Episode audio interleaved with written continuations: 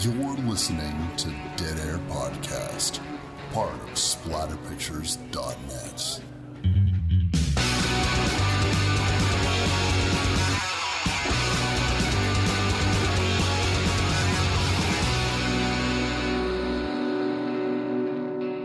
What's up, everybody? Wes, Dead Air Knife here with Always. Typical Lydia. Today's show, we're going to be doing the 2019 Stephen King. Not yet a classic, because I don't know how many people are watching it, but it's on Netflix. In the Tall Grass. Ooh, that gives me chills just thinking about the tall grass and how scary it is. Last time we were talking about this towards the end of the last episode, for some reason I kept calling it corn because that's how I was remembering it. It is just grass. However, there, it's so thick at the bottom, it just looked like corn stalks to me. But I was like, oh, wait, it's not corn. I mean, the closest thing we have to that here is the erosion control grass that they plant in between the highways.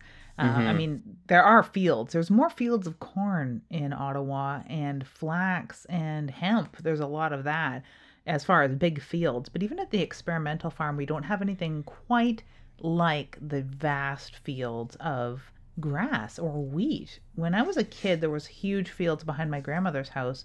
And when they describe it and when they show the grass in this particular film, uh, seeing the wind blow through it, it can look like someone's running through it. It is a very creepy thing. So, whether it's corn or grass, you have the idea of seven to eight foot tall grassy plants that you could you could get lost in even outside of the Stephen King Joe Hill universe. Yes. Um, did you know that this film was directed by the same guy that did The Cube? Oh no, I did not know, and that explains a lot. Doesn't it though? Doesn't it though? When I did a little bit of research while I was watching this film, because that's an awful habit of mine, I, I fucking have to know, oh, who's this guy and who's that guy? Uh, but I was like, who directed this fucking thing? Because for some reason I was like, wait, was it the same director from 1922? But it's not. Um, it's, uh, was it Vincent or Vinant? Vincenzo Natali. Yeah, um, he who the guy who in 1997 wrote and directed a very iconic claustrophobic lost in a maze group of people turning on each other science fiction horror movie called The Cube, a film that I'm genuinely surprised we've never done. We'll have to do a cube because I liked it. I like the other ones. I like the platform, which is not like the same, but it's the same sort of idea. I I mm-hmm. really, yeah, we ought to do that film. It's also Canadian, so that helps, right? So It really um, does. the original story is in. It appeared in Esquire magazine years ago, and it is a joint effort between uh, Joe Hill, mm-hmm. which I want to call Joe King, just because it's a funny name when you say Joe King like that. Just joking. Um, Joe Hill and Stephen King wrote this, and it appears in Joe Hill's collection Full Throttle. And the story is slightly different. There isn't the time loop aspect, although there is the lost in a maze and that the space shifts within the grass so that you could walk 10 feet in and look back and all of a sudden be 100 yards in. So that aspect is there. But I can see the Natali influence in that sort of time looping manner, lost in a maze sort of thing. I can see how he read this and wanted to make what we ended up with on the Netflix movie. Yes, and I remember while I was watching it, I I didn't want to spoil myself on the plot too much. I knew that it was a fairly simple idea. Uh, you go into a, a field of grass and you can't get out. But this film really had me guessing.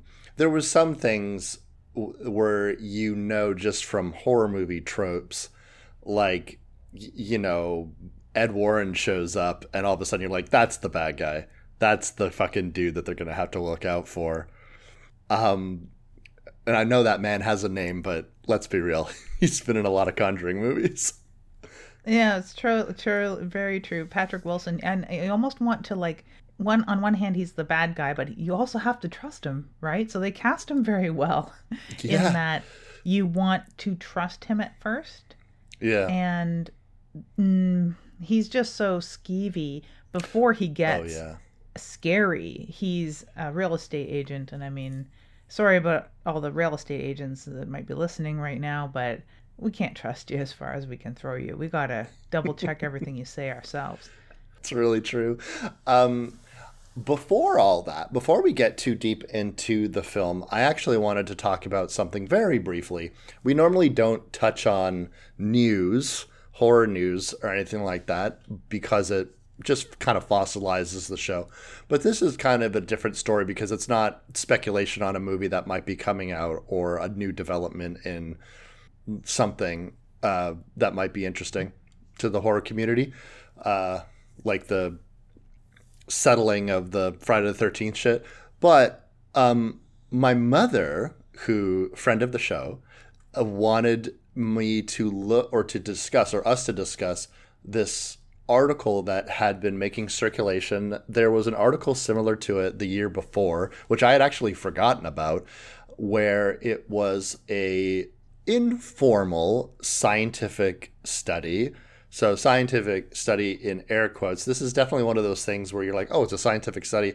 You got to remember that informal study means there was no real like double blind test. Like like information is they they did a thing and based on a very narrow structure of information they got their results and last year they had said this was by this group uh, out of the UK called the Broadband Company or something like that and they did a study in which they were trying to determine what the most frightening horror movies were last year Sinister got the top spot and this year the new film Host, which was all the rage last year, or maybe even early this year. I think it was was it early this year or last year? I think it was early this year. Right, right, right. Or no, wait. Come to think of it, it was last year because all of this shit was new. Yes, that's true. And the the idea of like, what if there was a evil Zoom call, uh, and and that would have seemed Sounds funny when you say it. I want to watch the movie you would direct about that. Someone in the background. This could have been an email. Can you hear me? Can you hear me? But can you see me? You can see me, but you can't hear me. You can't Yeah. see me now. You can't see me or hear me. Am I even here? Sorry, just ignore my dog. It's gonna be okay. um, yeah, and then I'm like, you know, wearing a suit and tie, but no pants, so my whole dick is hanging out, and the camera's just a little too low, where you know that I'm not wearing pants, but you can't really see anything, and it's too awkward to say anything. I could see why that movie would be the top of all horror movies of all time, right? particularly with a certain crowd, right? There's there's definitely a whole there's people like me who I'm a fucking wage slave, blue collar worker, where I'm just like, I don't get it. I don't know why like why don't they all just get off the call? Whereas like um and then there's people who are like work for the government, work for the city of Ottawa, work for these types of companies where it's like, oh, my goodness, oh my God. Oh yeah, I totally get that. Oh my God, it's just like my life. And so these are the types of people where I'm just like, all right. Then also the type of people that would find Sinister very scary. As a person who spends 90% of her waking hours on fucking Zoom calls, it seems, and not so much now that I'm not teaching. When I was teaching, it was a lot, and um, we do have some weekly chit chats here and there with authors and stuff. I do a lot of interviews on Zoom and stuff. I spend meetings in teams as I work for the government.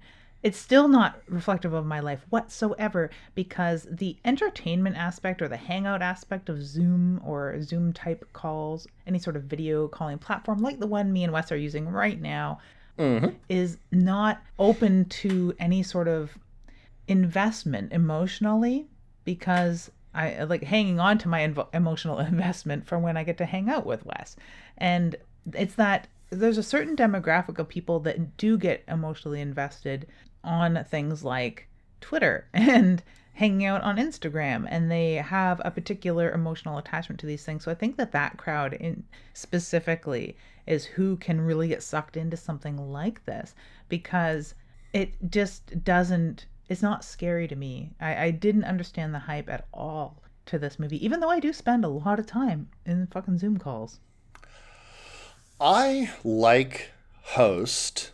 I thought it was quite cool, but you got to remember from my perspective, I look at horror from the first day we ever shot a movie to today and what every decade generation what speaks to us. I think that this film is going to simultaneously feel very dated very soon, but also be a nice snapshot in time for future generations to be like, oh, I see. I get a sense of what that was like. I get a sense of of the fears and the anxieties of the day during, you know, the unpleasantness. And yeah. and and so for that, I find it very interesting. It's kind of experimental in a way because this because of the time in which it was released. If you were to say like, "Oh, it's like a Zoom call thing," I was like, "They've done that." Like that's literally what uh, searching is about, or or missing, or whatever that uh, film was called. Uh, that's literally what like not fear.com but what the fuck was that unfriended um unfriended there's as- and open windows yeah there's aspects of of that in um the the Kairo film from all those years ago particularly the remake which the english title is uh I'm losing it right now. But anyway, what's also interesting about this list is how it worked, uh, dear listeners. In case you wanted to know, you can look up the article yourself. I read it off of Bloody Disgusting, but um, what you could do, or what they did do, was they attached everyone to heart monitors, and they were they rated their uh, they tested their heart rate, and so when heart rates were elevated, uh, they calculated that to a percent about the average resting heart rate, which was 65 beats uh, per minute. And then they just had people watch a, uh, a smattering of new and old horror films. And then whatever got the most heart rates out of their uh, audience, um, it se- they said it was 250 people. The study the previous year was a scant 50, not enough for a true diverse um, uh, sampling, but 250 is, you know, that's usually what they do. And so with that information, they did a top 20 list. And you'd be simultaneously surprised and not surprised with the films that made the list. I'm not going to go down the whole list, but modern heavy hitters like lots of movies in the Conjuring franchise, uh, Quiet Place, It Follows, um, The Hereditary, all the films of The Babadook, all the films that you would expect to see in the modern parlance. It's essentially like if you were to take all of the horror movies that everyone seems to talk about year by year, whatever the bigger ones are or what gets the most uh, media attention, those are the films that they generally uh, decided to to get a spattering of. And um, uh, apparently it was a lot of them were recommended by critics top uh, top lists of various years and then also um, reddit. You know good old reddit. Yeah good old good old reddit. Although reddit the horror reddit the horror sub of reddit does have a lot of gems. There's a lot of, of constant contributors there that are, are really helpful as far as steering people, especially when people come in and they're new to horror. There's some pretty good threads there. But yeah, it is suspiciously current and it is suspiciously Blumhousian with The Conjuring, Sinister, Insidious, and all of those making up very high up in the list. And a lot of like buzzworthy things, paranormal activities there, Quiet Place, Babadook. The Descent is in the list which mm-hmm. is refreshing. And that's where the list starts to turn into mm-hmm. things that aren't all Blumhouse and Mike Flanagan sort of things, yeah. and into a few like The Ring and mm-hmm. Nightmare on Elm Street. And they don't discern, though, if Nightmare on Elm Street, Halloween, and Texas Chainsaw Massacre are the new ones or the originals. So I don't know how to gauge this list yet again. Mm-hmm. We had uh, talked a little bit before the break, uh, or before the break. Like, what the fuck am I talking about? We talked a little bit before we started recording about modern audiences, and this seems to just be like the the normies, right?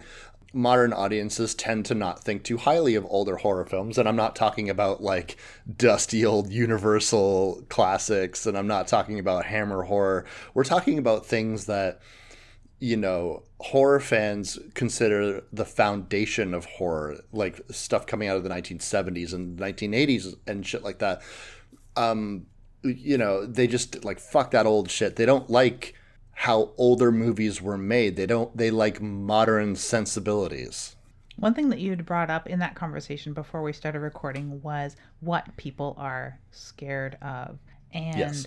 things like claustrophobia is one huge thing that doesn't i don't really see it re- represented in this list of the top 20 except for maybe in the descent but um, when you said even before i looked at the article the uh, movies that raised people's heart rate the most and were thus voted the most scary. And i thought of 47 meters down which isn't on the list and i'm wondering if it was in their larger sampling because that movie i'm not claustrophobic and i'm not afraid of open water but that movie was scary because they hit all of those sort of things like the sound and the the crushing silence and the uh, claustrophobia of not being able to see very far in front of you having a sort of stalker slasher almost going on with this shark. And all of those things were were hit and done so well and filmed so well.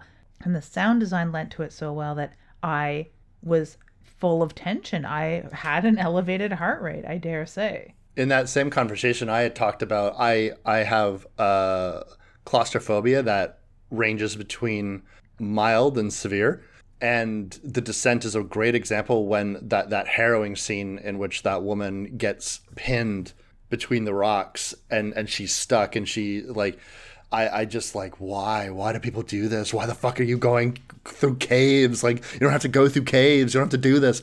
Um no one's making you do this. Um and also uh you had talked about um going to see the Blair Witch Sans the project uh a, yeah few, a the couple newer year- one. the newer one um and and someone in the audience was very scared um and like audibly gasping like a fucking cartoon character. And i'm all having a good chuckle until i remembered that scene underneath the fucking house where she gets she's crawling through this narrow tunnel and she gets stuck and she, and her arm is pinned and she can't go back she can't go forward if if i had a heart monitor attached to me in that moment it would be going crazy uh, not to mention the fact that I just drink a lot of caffeine, but um, I like I would be freaking the fuck out because that is very scary to me. That is panic inducing. Um, so, and you know, if you're afraid of clowns, Pennywise is fucking scary to you. Clown movies are scary to you. If you're afraid of insects, maybe the last sequence in Creepshow with all the cockroaches or you know, stuff like that, right? Like there's a bunch of different things that can freak you out that if you were to say watch something you know and that someone is not phobic of you wouldn't even you'd be like who cares about this why is this so scary right Yeah, a lot of people would find the beginning of that movie An Eye for an Eye not that scary, but at the time when I watched it as a young girl, it was absolutely terrifying to me. I don't know about the heart rate thing though, because it reminds me quite a lot about PewDiePie and his videos where he plays horror video games and he is a jumpy person and there's other gamers online that, that do the same thing of course play horror video games usually first person and they have a heart rate monitor hooked up to them while they're playing. And you can see their heart rate spike and it's great. It's it's fantastic to see. There are harrowing scenes in the Tomb Raider games where you mm. get tension filled.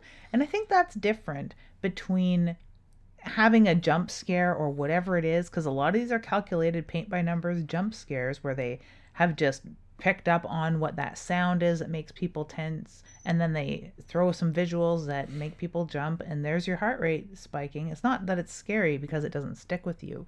It doesn't make you think. Like the ring is on this list very low on the list about number 15 and that is a movie that stuck with people and was scary. Yes. it doesn't have those tricks in it necessarily but it is scary seven days later. And you had mentioned that you'd have to follow people around to find out what's really scary. Yeah, there would need to be. You could incorporate sleep studies. Or is anybody having bad dreams because of their movies that they're watching? Are they losing sleep? Are they are they having bouts of insomnia? Have some interviews with them. Would they ever watch the movie again? Uh, you know, I had talked to you about, you know, embarrassingly now, but you know, when I first saw the Grudge movie, the remake, not the fucking original. Don't even get me started about the original. But when I watched the remake, I went to it in theaters. I had no idea what the fuck I was getting myself into. And I have, it's the most scared. Like my hair kept standing on end. And I didn't even think that was a real fucking thing that happened.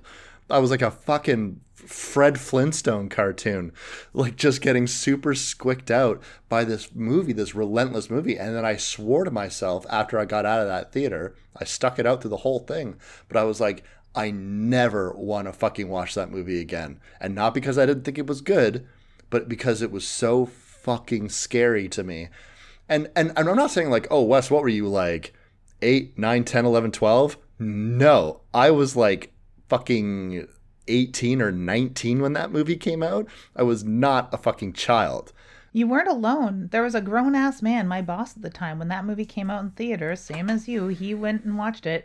He was afraid to leave because he didn't want to appear scared with his wife, and his wife was just watching the movie like a very seasoned horror addict.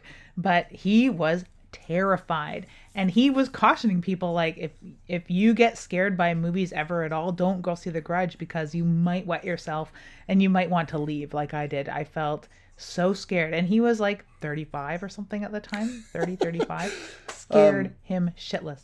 Yeah but uh, yeah all that to say as i think like uh, just putting a button on this conversation i think that the it's it's a very interesting study but i think that it lacks the the real depth and, and nuance that you really need to really determine what's actually scary. What I will say unequivocally is in the year of our Lord 2021, the movie The Host, just Host, no the, don't get it twisted, made people's uh, heart rates elevated for an extended period of time, more so than other films. And that is genuinely all you can say about it. Whether or not those people even were consciously afraid is a complete other matter. Yeah, exactly. I think that there's some intersectionality missing here because we don't know what these people's phobias or fears were at the beginning or their reaction to other horror movies. We have no idea about that.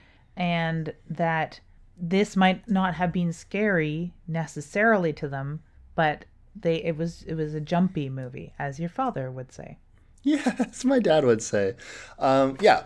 Anyway, fuck all that. It's very interesting, but we are not here to talk about fucking scientific studies. We are here to talk about Stephen King, Joe Hill, a Palooza. This, is this the first time that we've ever talked about anything that Joe Hill was involved with as well? Yes, I believe so. I mean, the only other film I can think of that would fit is Horns, and it's not even splattery, so I don't think it would fit. Yeah. We've never done it though. No, we've never I don't think we've ever said Joe Hill on the show. Joe Hill, it's Stephen King's son who writes under a pseudonym, probably to try to distance himself from the great master, but it's not really done well because if you go to chapters right now, or Barnes and Noble if you're in the in the Americas, uh, Joe Hill books will be right next to Stephen King books.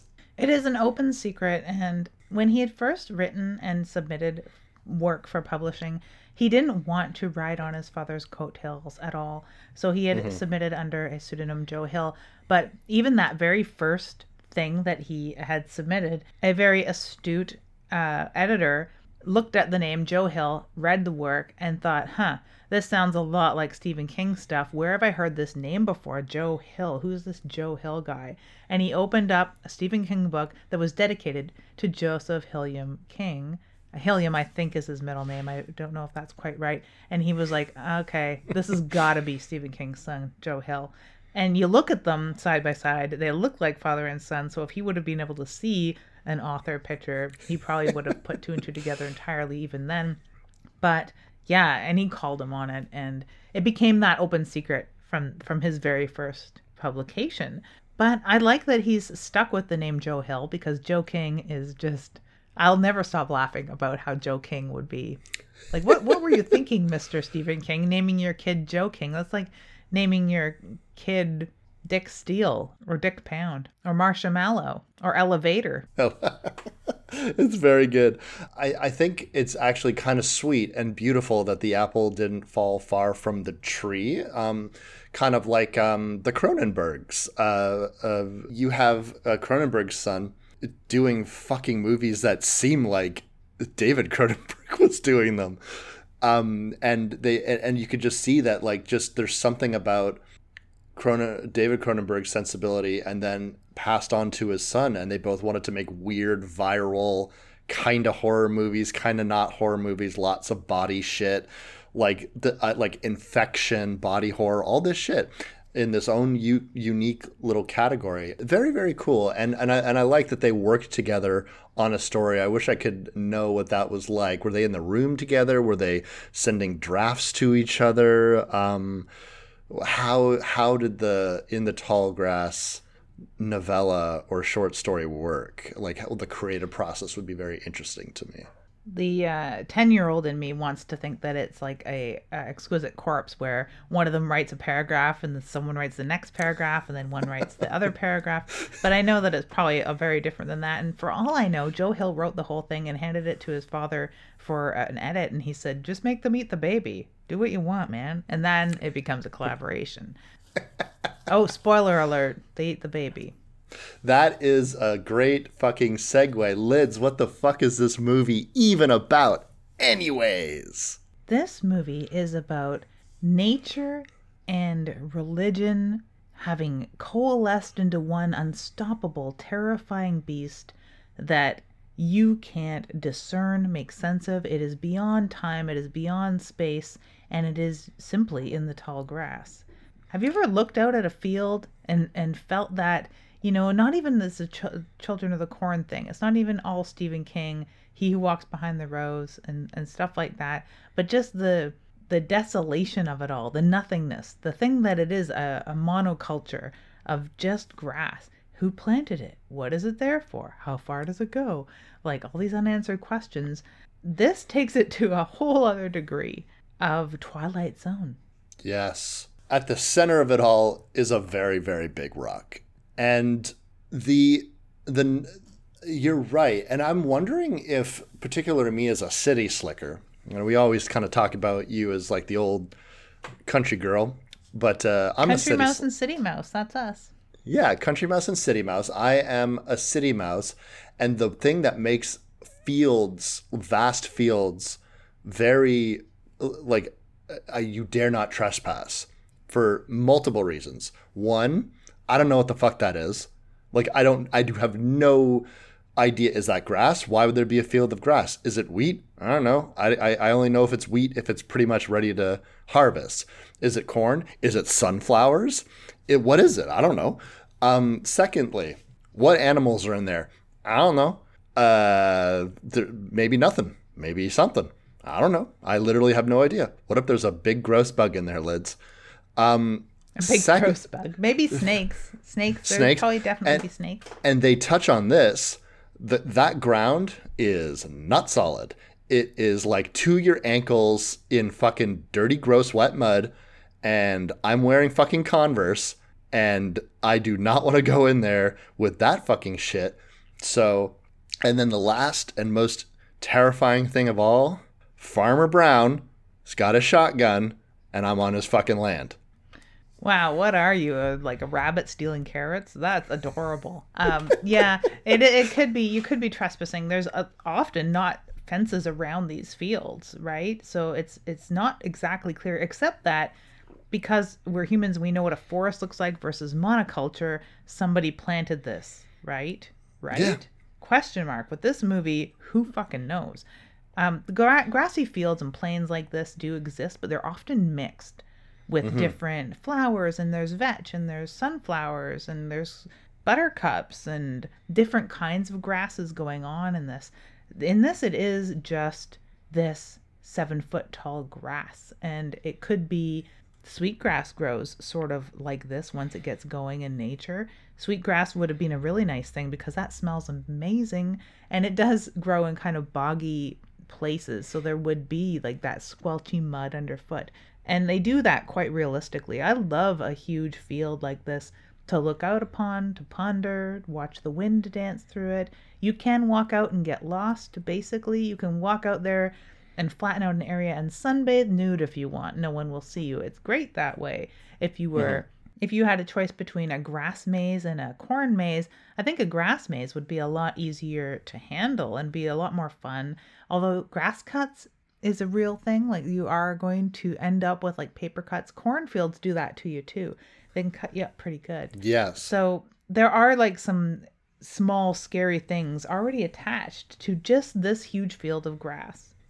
I used to go out into a field a field that doesn't exist, thank you very much, condos in progress here in Ottawa. Um, a field that I used to play in with, with my brother that was just behind the elementary school that we lived across the street from. And we used to go running through there in our, you know, like prescription little boy shorts and it would we would cut get out of the field and our legs it would look like we had been lashed um, over and over and over again by a whip or something and we'd have these awful red almost welts from just what are you doing? Just tearing through the fucking grass. Just tearing through it as fast as you fucking can. And it, and it does cut you and and leaves you with that burning itching sensation. Just awful.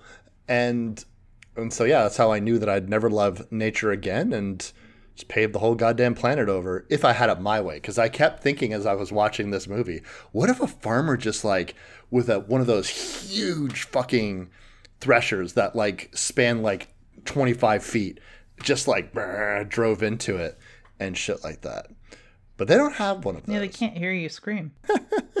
if you were walking past a field like this and you heard somebody yelling for help and mm-hmm. saying they're lost, would you not just stand on the edge and yell and play that like like they sort of do at the beginning of this, try and helping the person by follow my voice? Like would you help them or would you go into that field? You know, uh first of all, I would never go into that field for reason number 1 for all I know, that is a fucking skinwalker trying to lure me in there. Um, uh, if they knew my name, it'd be a Wendigo, but they don't know my name, so it's a fucking skinwalker. Although Tobin does know their names eventually. Wendigo. no, under no circumstances. Even though, like, like, like you know, jokes aside, I'm not an idiot. I, I, I know I have a very good sense of direction. Like I, I know where the fucking road is, so I wouldn't be like, if I walk in there five feet, I'm gonna be lost. I, I wouldn't really think that. Um, yeah. But like, there would be something so fucking creepy about it. First of all, in this situation, I'm either pregnant or I'm with someone who's pregnant.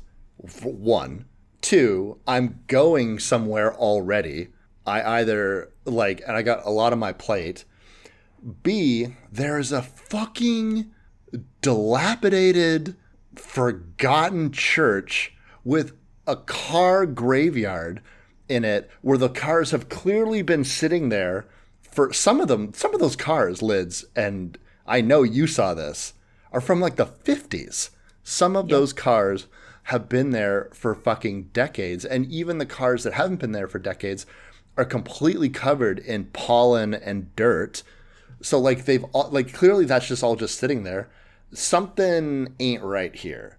So there's no way. And this is beyond the fact that like I'm in a horror movie and I know something is wrong. In real life, if somebody called out to me into the field, I'd just be too chicken to go. I'd be like this seems like a trick. This seems like this seems like someone is trying to jump me. And that's the city mouse in me.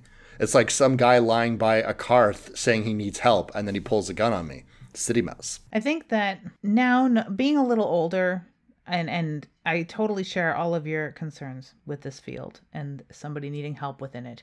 Um, what if I'm not wearing proper footwear? Can't get service on my cell phone? Are they tricking me? All of those things. But then I also have the idea that I would definitely like walk in somewhat or have them pull up a whole bunch of grass and hold it above their heads. Yes. Because if this is seven foot tall grass, then you can make it 14 feet high and maybe see them. I don't know. Something like that. Like try something. Uh, but also, yeah, it's the, the biggest thing is, is this a trick? And I have somewhere else to be. So in this film, which starts out kind of Jeepers Creepers-y with uh, brother and sister driving through the countryside, they had been driving across the country because the pregnant Becky is going to give her baby up for adoption once she has it. So she's driving across the entire country with her brother, her best friend type brother, and they Oh yeah. yeah, they really they really are. They're like twinsies kind of thing. It reminds me a lot of Jeepers Creepers, like a lot. And then they get stopped at this Black Rock of the Redeemer church with my favorite car graveyard. I love car graveyards. I have a big affinity for a car graveyard. And they get called off into the field by young Tobin who is yelling for help.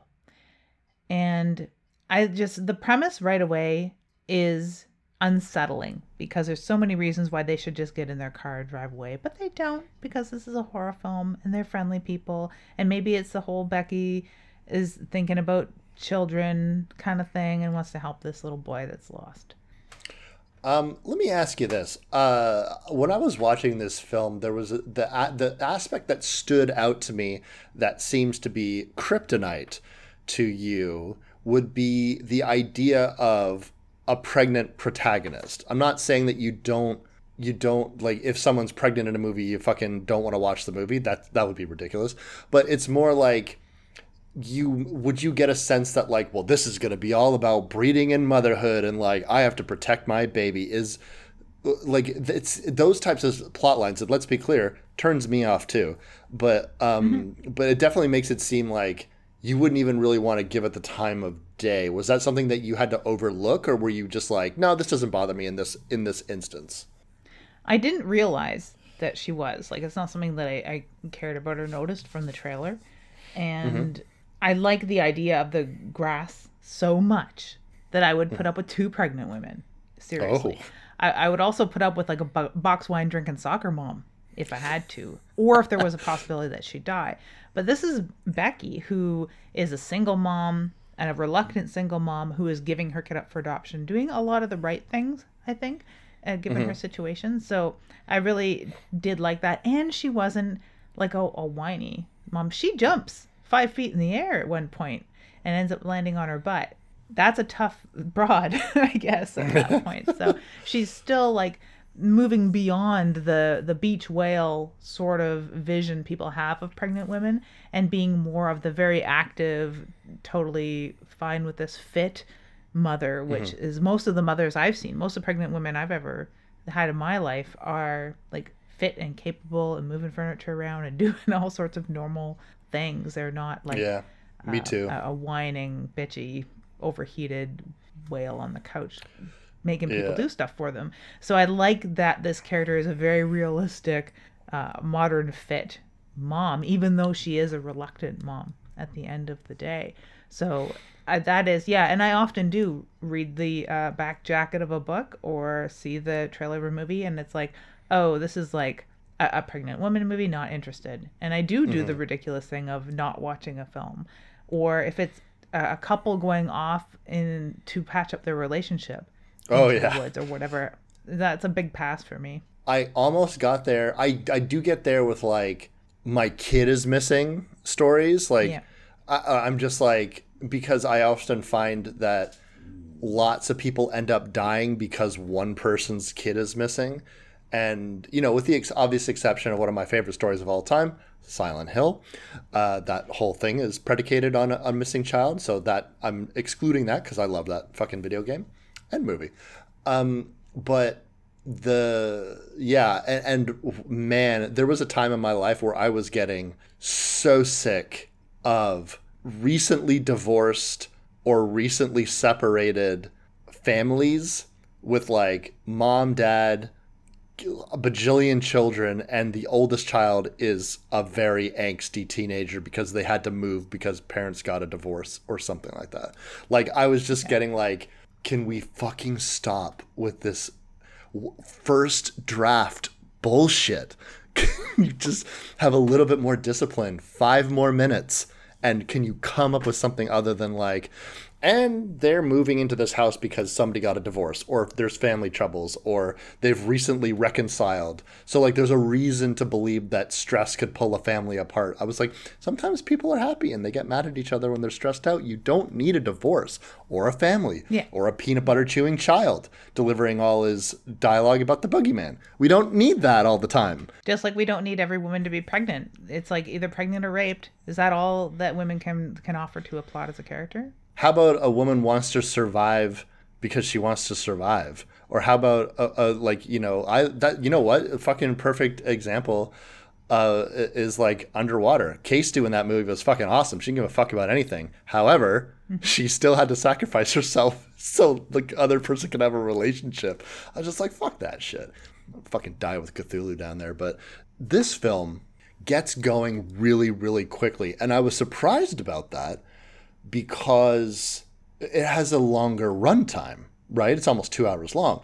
So the fact that like they basically like the movie starts off with them pulling up in front of that field of grass, and then you know five minutes into the film they're crossing that threshold, never to uh, return, or so we don't we don't know yet. But um, and so I was very. I was very like, oh, wow, okay, well, we're getting going. What are they going to spend the whole movie doing? This is the Buck Wild thing that I had no idea was in this film. Like, no idea. Because it is not inferred to me anyway about the trailer. Maybe I wasn't watching the trailer very carefully. There is a motherfucking straight up time displacement, time loop thing going on in this fucking movie. And this went from like, this is a pretty interesting concept, blah, blah, blah, to like, fucking awesome. I love this shit. Yep. Yep. I absolutely love this as well. And even with the hints of it that you get to piece together later, because it's always fun to have a bit of a game in a, in a story. And Memento was the film that did this the absolute best, where you almost want to watch it again to piece this stuff together. It uh, it does lay a few little breadcrumbs for you as to the nature of this grass, and it's interesting because like within five minutes they do cross the threshold, and what are they going to spend the next you know hour and a half doing? Walking around in the grass, Wes. That's what they're to do. They're to walk around in the grass, and you're to fucking love it. Yeah, because you know, and this is where the director's hand is coming in because you know, Cube could have been a super boring fucking movie, but since there is every room gives way to a new trap, they have a new thing that they got to worry about in the rooms, mm-hmm. then it keeps you interested, it keeps you engaged, and then the interconnectivity of all the characters keeps you engaged, even though things were a little predictable in the way, it- like I, I was just uh, when you know you first see um, what's the actor's name? Will something? Patrick Wilson. Patrick Wilson. Um, when you see Patrick Wilson, I was like, there's the bad guy, just because I was like, well, they're not going to give him another role in which he just has sideburns and sings Elvis songs to people and fix your car just because he's a super nice religious guy. Um, you, know, he's definitely going to be the fucking bad guy. I didn't realize that he was going to turn into Jason Voorhees, like, I, like, and and why he would do that. Um, and when you finally encounter Tobin, and and you're like, oh, it's a real little boy. Oh, is it like a Children of the Corn little boy? And you you get the sense where like maybe he's a bad guy too, and particularly when they start incorporating this idea of the Rock. Now, for the audience, like, could you explain the Rock how you see it? Now the rock itself, it's it's so tough with this because you're like people must have built this field. People must have put this rock here. There's a church across the road called Black Rock of the Redeemer. This is obviously all tied in together. But then when you think about it in the in the more broad cosmic horror way, this rock was deposited here by the glaciers. It was pushed away from other rocks, far away. None of the other rocks wanted to hang out with this rock. This rock was the black rock. It's a huge obsidian rock or something. It's huge, big, black, horrible rock deposited here by nature itself, far away from anything else or anyone else. And the grass is there hiding it, so to speak. And it has become somewhat warped by the negativity that is ensconced within this horrible rock that none of the other rocks wanted anything to do with. So it is nature has rejected all of this to the point and tried to hide it in the best way it knows how with mucky grass, I guess, but miles and miles and miles of the shit. And the church was probably a defensive mechanism against this horrible black hole of negativity that somebody sometime must have identified. So the place of the rock within this this field in this film is not necessarily a forbidden knowledge because it does dispense that. It dispenses forbidden knowledge, only forbidden by the nature of the trap that you're in. So once you step into the field, that knowledge you need is how the fuck to get out. And mm. it is withholding that information from you. So it is the true villain is is this rock entirely, warping the time around it, the space around it, and the humans and the animals around it. I do love um, how things slowly start to make sense within this field. Uh, it seems to be a dimension with no true rules about time, space. You can, the second you're out of my line of sight, you could be moved 30, 40, 100 feet away from me, and it seems to be actively trying to keep you separated from people. So you could follow each other's voices, but you'll never find them. There is one huge exception dead things don't move. Which I love. Yes. It seems self explanatory if I were to tell you lids, dead things don't move, and you'd be like, yeah, that is uh, one of the hallmarks of being dead is you don't move. Uh, but this is even more so. You can't be moved, let's say, via supernatural means. I, I always get the sense that the I always get the sense that the field is unable to move things that are dead because you become part of the earth in a sense. And so the first thing that they encounter is poor old Freddy. That is a very fly covered dog. That leads us to the, eventually meeting Tobin. Tobin has like a crow and the crow can't be moved, so Tobin says. Um, this dirty, muddy, creepy little Tobin does touch the rock though which makes me wonder what timeline is that Tobin from? And how many Tobins are there? well, we can get a sense that there's probably hundreds uh, or dozens because they're going to. One of my favorite fucking aspects of this is throughout the film, they encounter old bodies of themselves every time that they fucking die. And it's awesome. And some look like they've been dead a few hours, some look like they've been dead a few weeks, some look like they've been dead for years. So I was just fucking fascinated by this. This just was really fucking cool to me. The Tobin that they meet is filthy. And then they meet a Tobin that is slightly less filthy. They meet a Tobin who is very, very scared. They meet a Tobin who's filthy and scared. They meet a Tobin who is extremely filthy and not scared anymore at all. So they meet these sort of like different, various, like Tobin in various stages of his mm-hmm. mental decay. They also meet Freddy the Pup, Spry, and Barkin. Yeah, hale and hearty.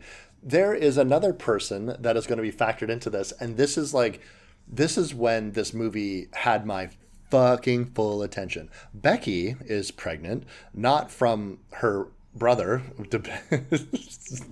that joke is made within the short story as well.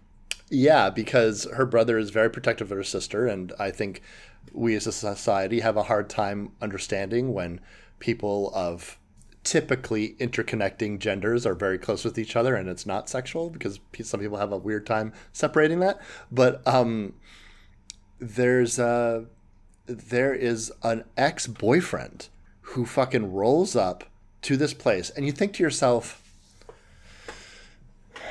hang on a second like what's he doing here? Like what what is the point?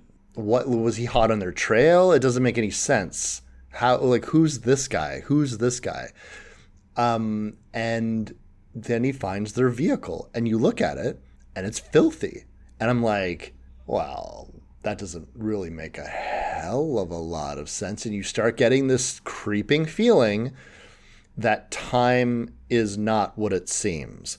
And then it's confirmed by looking into the car seat and that burger that Cal was munching on 20 minutes ago is black and moldy and maggot infested and you find out that it has been months. And this is not like a supernatural premature aging. This is when you cross that fucking field of grass, it will seem like you're there for five minutes, but you've actually been there for a greater expanse of time. Yeah, and it's even larger than, you know, even in the beginning when they walk 10 feet in, turn around, and realize that they're 100 yards from the road. If they hear one of them yelling in one direction and then jump up in the grass, they see them in another direction. Like those small tricks seem almost like a, a parlor trick compared to the fact that they walked in there 20 minutes ago and two months has passed and Travis has come looking for them and finally hunted them down by spotting their car outside the church in amongst the car graveyard. Like mm-hmm. that is so much bigger and so much more terrifying, in fact, mm-hmm. because who knows if they walked 10 feet in within a minute. They could have been in a fugue state. It could have they could have walked in and fallen asleep immediately mm-hmm. and the rest of their being lost is because it's months later and they're dehydrated and and dying basically literally and that's when you start to find their bodies within there that are old and desiccated they could have died within those first few minutes of walking into that field. Whether there's anyone else in that field or not because that's when the time loop gets even more insidious. Travis is the last person to enter the field the boyfriend who came hunting. The hunting is the wrong word because you do think that there is like some sort of bad air between Becky and Travis aside from him impregnating her and then walking away from the relationship you, you do sort of worry that there's that he is even more of a mean person but he's he's really not. But he is the last person to walk into this field. Not long after we find out that he may have not been the last person and closer to the first. So that it's playing with the order of who gets called into this field and when is warped because we know as the viewer, we know that Becky and Cal were driving by and heard Tobin, and Tobin has two parents. So there's three people in the field, then there were five, and then there were six. But we find out not long after that Travis had lured in people from the get go. Yes, we do. And it is really fucking incredible because when you see when you first see Tobin and his family, this squeaky clean, uh, upwardly mobile uh, group of people, and you go in there, like I think to myself, oh, it's a flashback. This is a flashback. This is going to tell us how these characters got into the field. Okay, let's watch.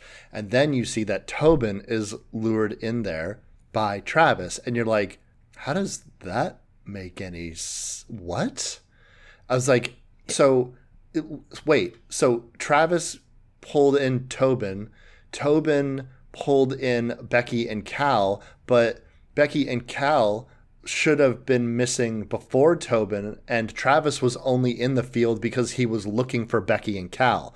So you're just like, whoa. And I know some people get confused with like time travel and time loop plots, but the more weird and the more ways that time travel bump into each other, the more um, continuity errors that it creates, the more I love it. I love when time travel is weird. I love yep, yep. when it doesn't make any sense because it, it immediately you get this sense the second I saw that moldy sandwich I like the field of grass went from like, oh, it's like a weird supernatural entity or something. It's like there there's something wrong with their brains or or whatever. Like what's ever happening is not really happening. The second I saw that moldy sandwich, I knew that time itself was warped around this thing, which like elevates this to like a cosmic fucking level.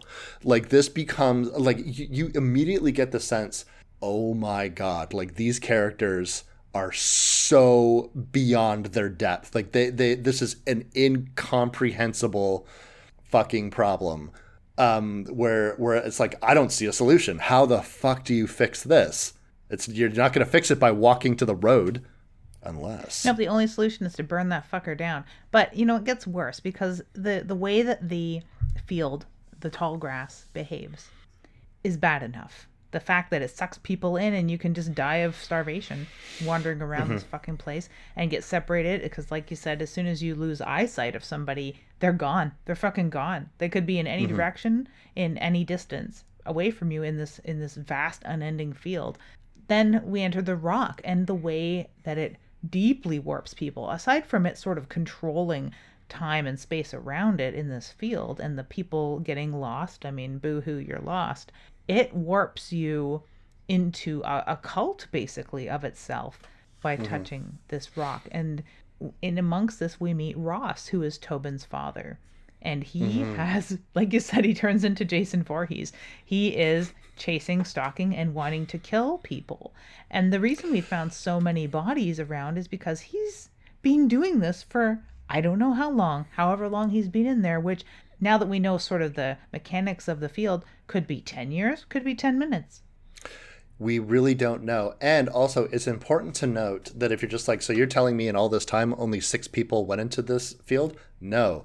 But as Tobin eerily says, there are other people in the, the field, countless people. For all time, there are people in this field, but they are not connected to one another. If you are not connected through narrative of some sort, Tobin and his family go in there. Tobin like calls in Becky and Cal. Travis goes in after Becky and Cal because they've been missing. So there's a connection there that I think starts with Tobin and his family.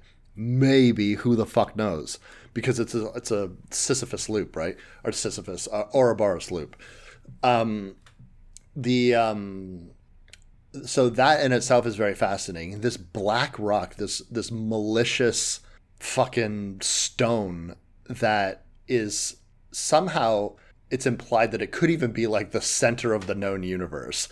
Um, is uh, is got carvings on it, and the carvings prophesize a birth. And Becky happens to be pregnant, and so Tobin's father, what's that character's name again? Ross. Ross.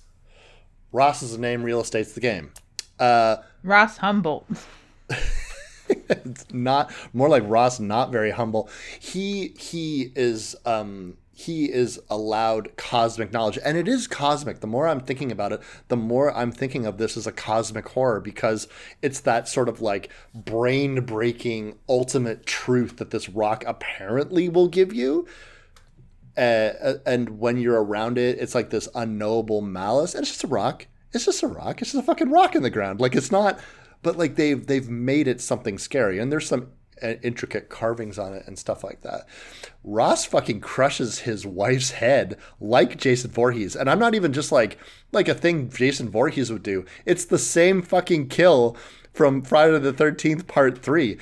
And I was gonna ask you, do, like he never demonstrates that kind of strength again. Crushing a human's head in between your hands is not something that an average or even above average person could do. That is beyond superhuman.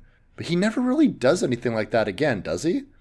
Not that I recall. And if we ascribe sort of a, um, even more powers to this rock, maybe it's a proximity to the rock that uh, gives him this sort of power because he doesn't really seem to have it. He has a lot of knowledge about the pathways and where things are in this field, the permanent fixtures and the permanent fixtures he's placed there. Uh, speaking of the dead bodies that he's been responsible for.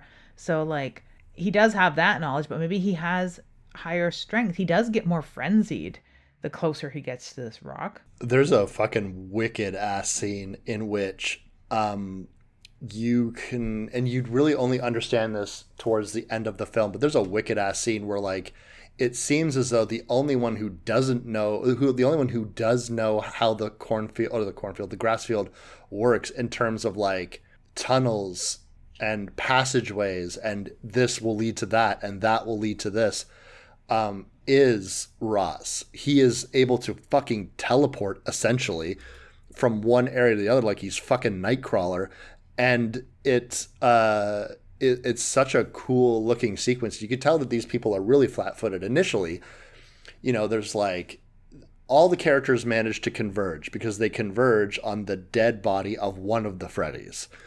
And they manage to follow each other's voices. That's something that I'm like not sure I'd be good at. It's like, could I follow somebody's voice? I don't know.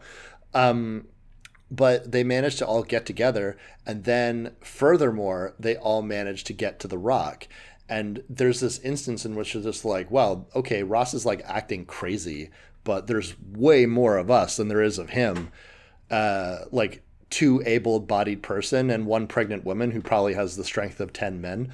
Uh, and but yet when he's menacing them they don't really do anything. And furthermore like like Travis gets his fucking like arm dislocated by this guy, and you realize, oh no, he's like superhuman. So even if they all fought him together, I don't know if they would win. Yeah, he's got something bigger than mama bear strength that a pregnant woman can sometimes have. He's got this believer strength. I don't know what it is, but adding to the Jason Voorhees-ness of it all, or even the Michael Myers or Leatherface, there is a dilapidated Bowl-O-Rama within this field as well. So there's not many this... landmarks, really. There's this this vast unending field that somewhere around it, on one of its edges, is a church. And somewhere sort of within it, on what you'd want to think is an edge, but it's not, is a fucking Bowl-O-Rama. Someone built a huge ass bowling rama, a huge ass bowling stadium or whatever you call a bowling alley. Yeah, um, bowling alley. Multi lanes. Yeah and it's multi floors, but it is it reminds me so much of the slaughterhouse in Texas Chainsaw Massacre, and they end up going there to try and get their bearings in this unending field, and it adds a whole other scenery to this because at this point it's almost like a play because it could be taking place anywhere. It's just six people basically interacting in this one sort of weird, ever changing yet very samey space. But then they go to this Bowl-O-Rama this Bowl-O-Rama is such a nice breath of fresh air because you're right. Um, a lot of it is very samey. You are just looking at a, a bunch of uh, grass fields and stuff like that. Did you know that this whole thing was filmed in, or principal photography was all done in Toronto? Which doesn't surprise me considering all of the fields that we have around here that you could film this in. And the CG, I really want to touch on that.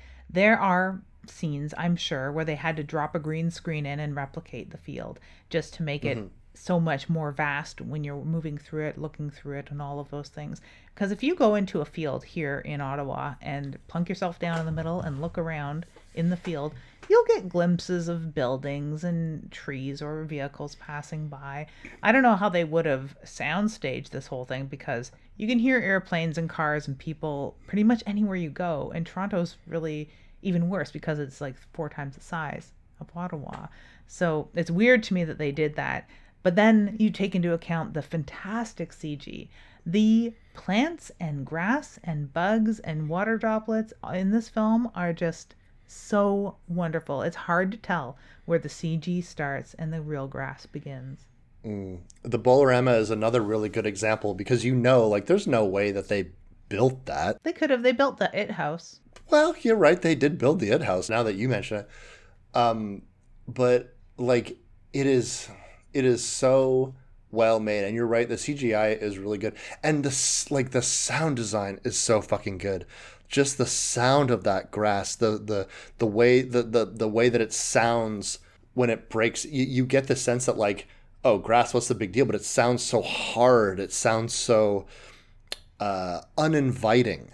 You know what i'm saying? Like it just seems the whole thing just seems so beautifully done. And, and it's funny like like i know that this movie didn't get a lot of uh, love but i i really think that's a, a, a shame like such a shame. Like it, this was so mm-hmm. well done. It really was. Yeah, the criticisms that i had heard was people felt that the premise was too flimsy to make a whole movie around. And i was just like why does it have to be any more complicated than what it is? I don't understand I, listen, this movie was almost two hours long, and I didn't look at my fucking.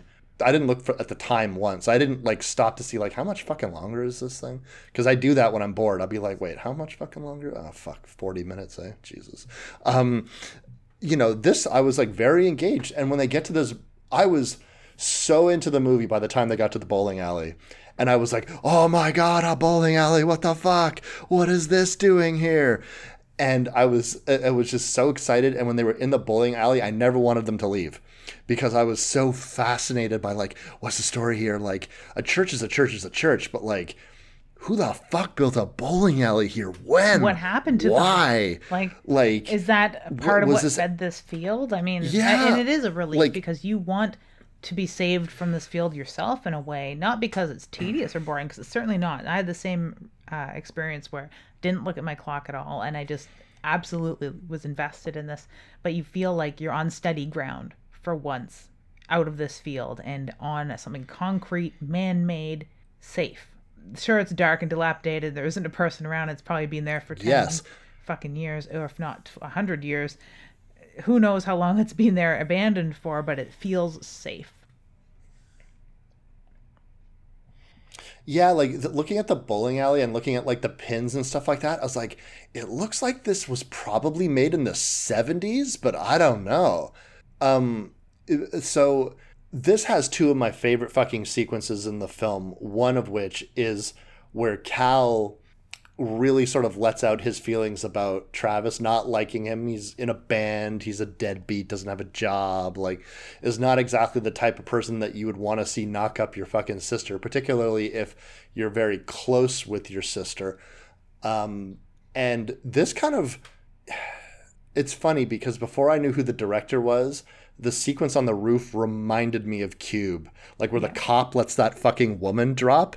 It's the same scene where they're running away from Ross, who's like found them. Like, I, and I thought for a half second before I understood how the Rock's powers worked, but I thought to myself, oh, like there's like this is a good place to hide because you know you're not you have like some protection and shit like that here not understanding that ross absolutely knows how to get here and probably knows his way around it and shit but also that ross has the knowledge of all the previous times that this has happened they get a phone call uh, as well, a mysterious phone call about making the same mistakes over and over and over again. I had a sneaking suspicion it was Becky. I was like, feels like that's probably Becky, but um, but when they're up on the roof and Cal and Travis see Freddy the dog escape to the road, the dog knows how to fucking get out. There is a pathway. There is a there is a logic, however unseen, towards how this fucking field operates. And in that moment, Travis almost falls.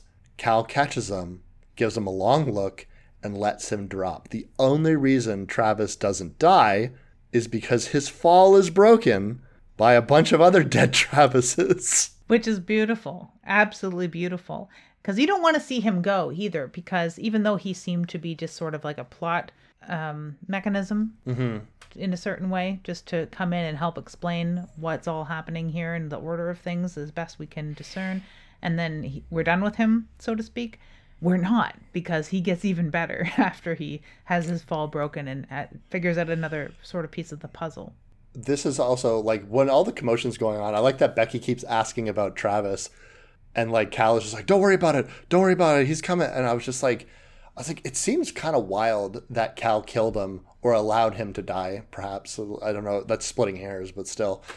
But it definitely it definitely um, comes off as very. That, that's where I'm in the like the oh I'm watching a horror movie because if if this was real life, I would dead stop and be and say, no, no, no, like he's coming, or don't worry about it, or we have to go.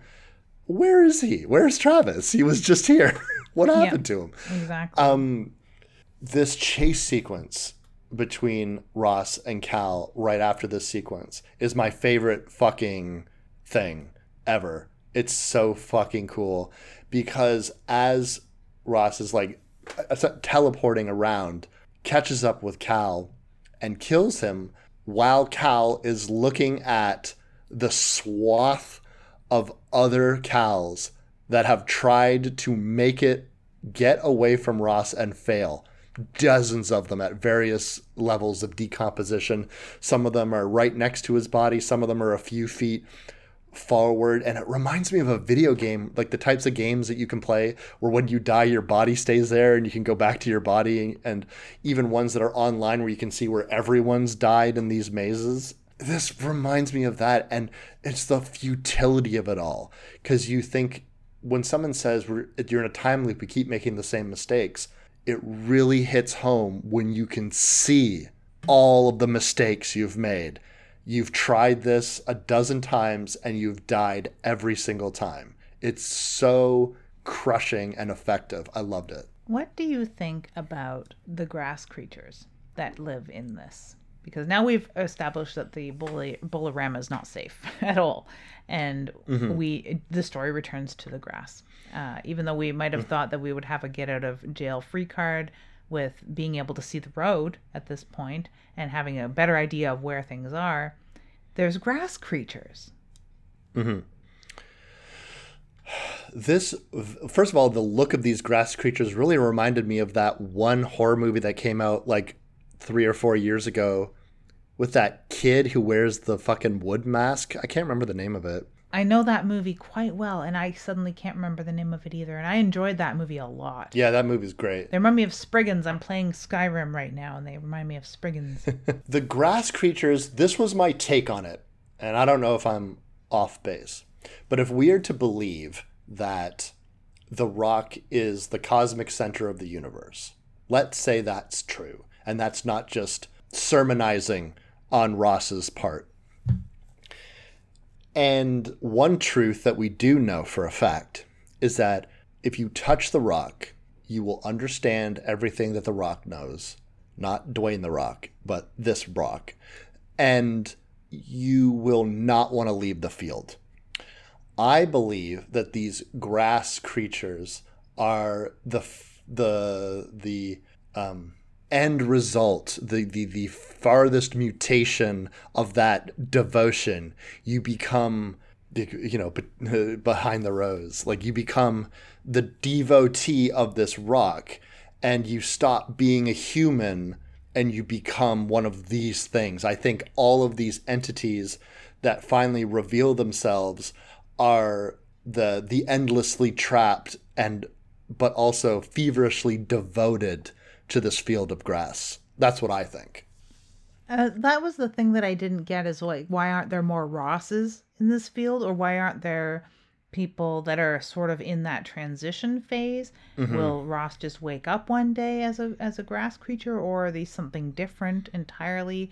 Is this what happens with decomposing corpses after a certain amount of time that they're uh, reconstituted as, as these creatures?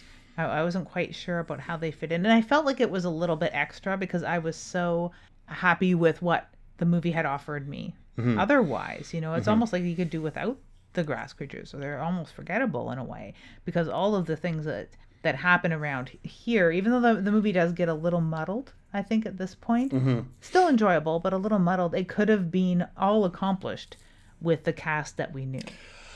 I agree. I think that this is where it opens up into weird for the sake of being weird. Um, this sequence, the grass people, this initiates what is essentially a fucking drug trip on the the account of Becky, where she comes to this rock and or is brought to this rock by these beings, these entities. They have swirling grass faces. They look like they're made of soil, and their heads are made are sprouted uh, grass.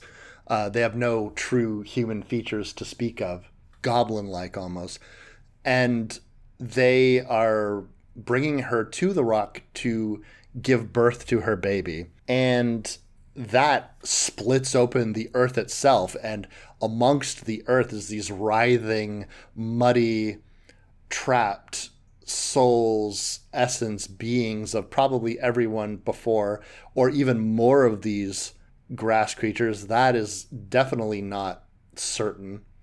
And mm-hmm. you see closer on the rock carvings of a birth. And so you're wondering yourself, okay, this is telling me that somehow the birth of this child within this field of grass is significant. This has either been prophesized or well, I mean, it's definitely been prophesized because it's on the face of the rock. But I'm not clear. Well, if you're if that's the past though, that's the thing. With this rock in this field, that could be uh, have car- that could have been carved after she had the baby, for all we fucking know. Yes, and that um, leads me to my thought that it might not even be that Becky in that place in that time is very significant because large law of large numbers pregnant women must have come to this place before and mm-hmm. if we're to believe that this has existed since before time or before recorded human history then you know it, it would be it would be silly to think that this whole time they were just waiting for her because something that is a, an ongoing theme of this film is re- death and rebirth, uh, both through the time loop itself.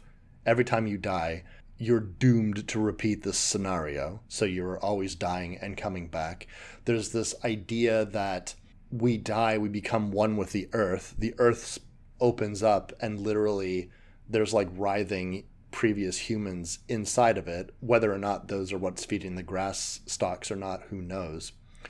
And then there's this idea of um, bringing something into the earth and then consuming it back into yourself, which is what humans have done for the beginning to survive.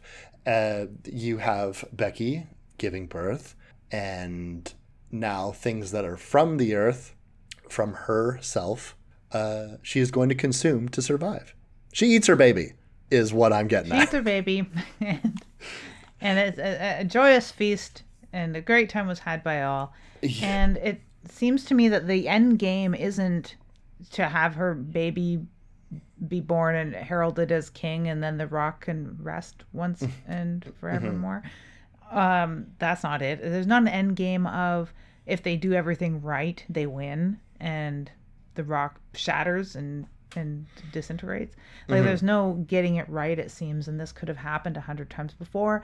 Could have happened, like you said, with other pregnant women. It's not necessarily Becky being the significant one here. It could mm-hmm. just be part of the time loop entirely, and that's just what happened this time that we got to see.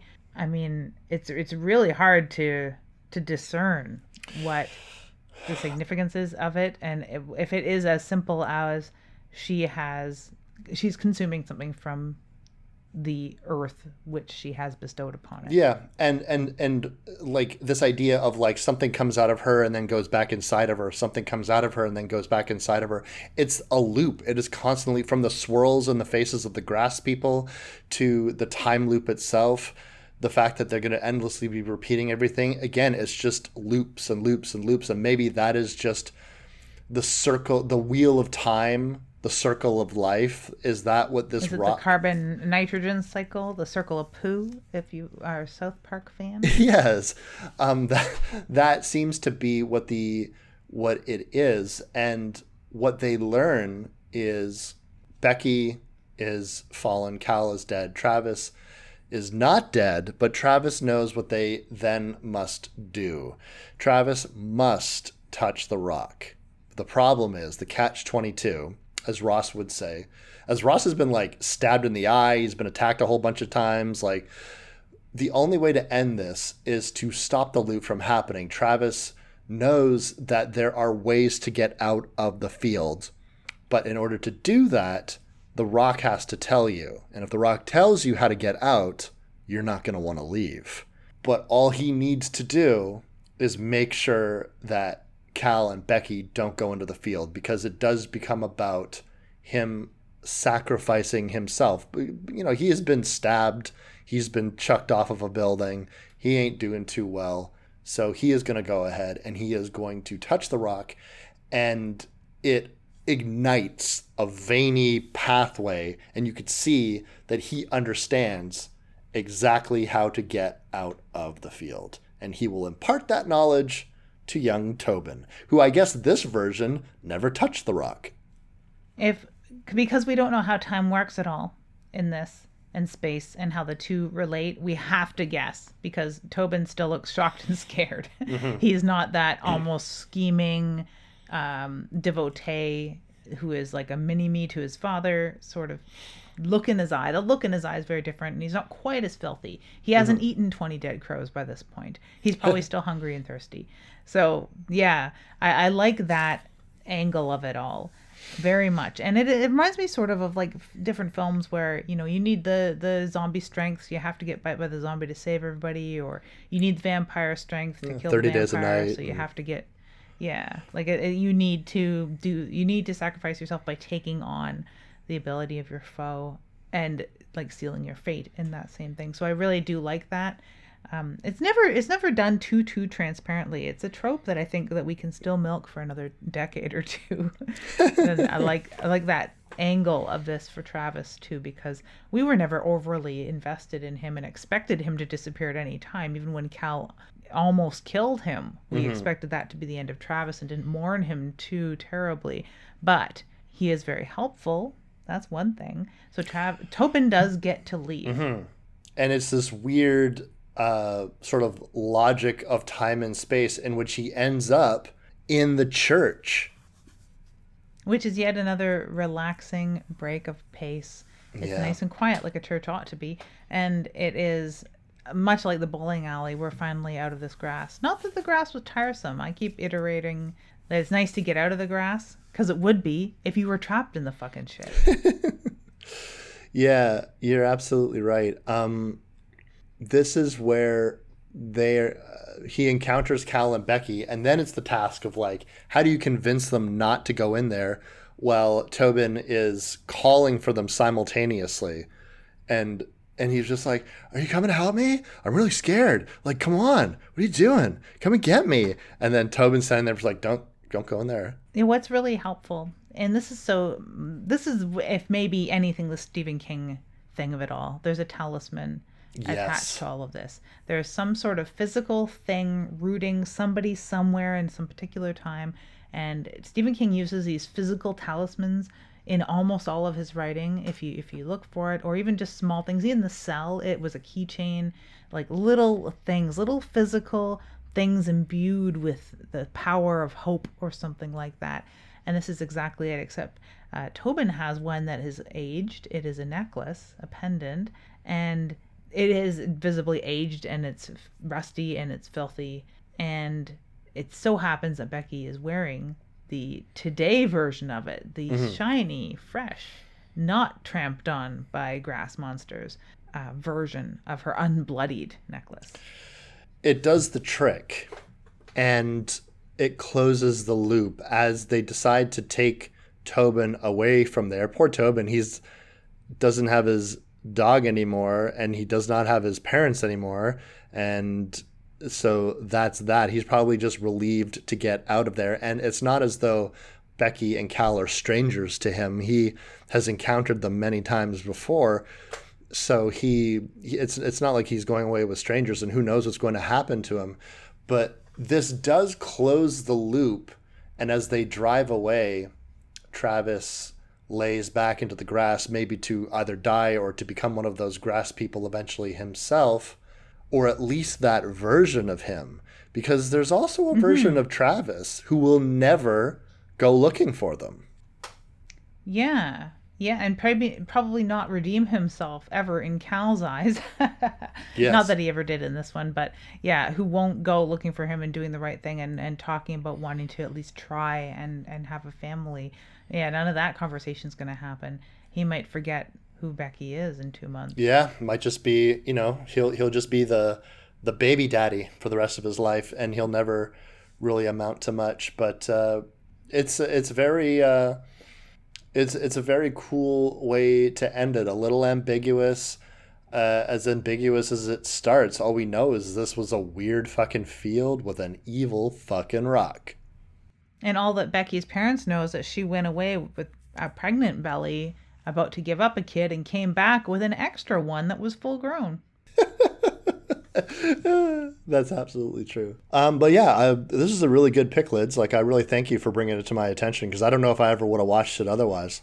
Yeah, it's super underrated, and I know that you had enjoyed like a more, a far more quiet Stephen King story in 1922, and there are a lot like of Stephen King picks, thanks to Mike Flanagan taking up so many of his screenplays to bring to specifically Netflix. There are a lot of them, but it was undersung. It was really not as talked about, it's sort of like it made a tiny blip when it was first released and it's been otherwise forgotten about.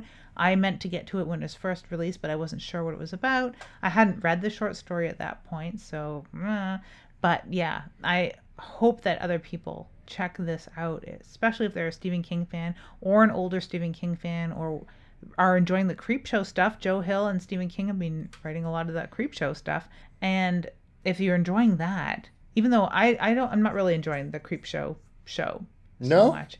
I love the no, I love the first film. And if you think about it, the very first Creepshow film was a Joe Hill thing too because he played the little boy in the wraparound sequences, right? And it was very Yes. Stephen King centric, all that. So I love the first and second Creepshow films, but there's only been one or two segments in the now Creepshow that's being offered on Shudder that are enjoyable. The rest of it is just not good to me, but that's my opinion. I don't understand why everyone loves it so much, but I don't understand a lot about people. What do we got next for him? Coming up next, we're going to get right back into the splatter and the weirdness and the clown palooza of it all with stitches. We had been requested to do this years ago, like literally years ago, and never got around to it when I was thinking of clown movies to do because I really do love a good clown movie. And getting closer to Halloween, we'll do something super fun in the meantime, which is Stitches. And it's way more scary with a little bit of camp and humor mixed in as well. Nice. I'm very excited to uh, dip my. it won't be a clown palooza because it's one movie. It's like this Stephen King palooza. It's a it's a fest. This will be a clown fest. It's like a smaller thing. Sounds good to me. Sounds good to me. I'm not sure what we're going to do for Halloween, though. We'll have to discuss that in the meantime. Yeah, we're definitely gonna have to discuss that. Uh, but in the meantime, as you just said, I'm Wes Knipe, And I'm typical Lydia. And you've been listening to Dead Air.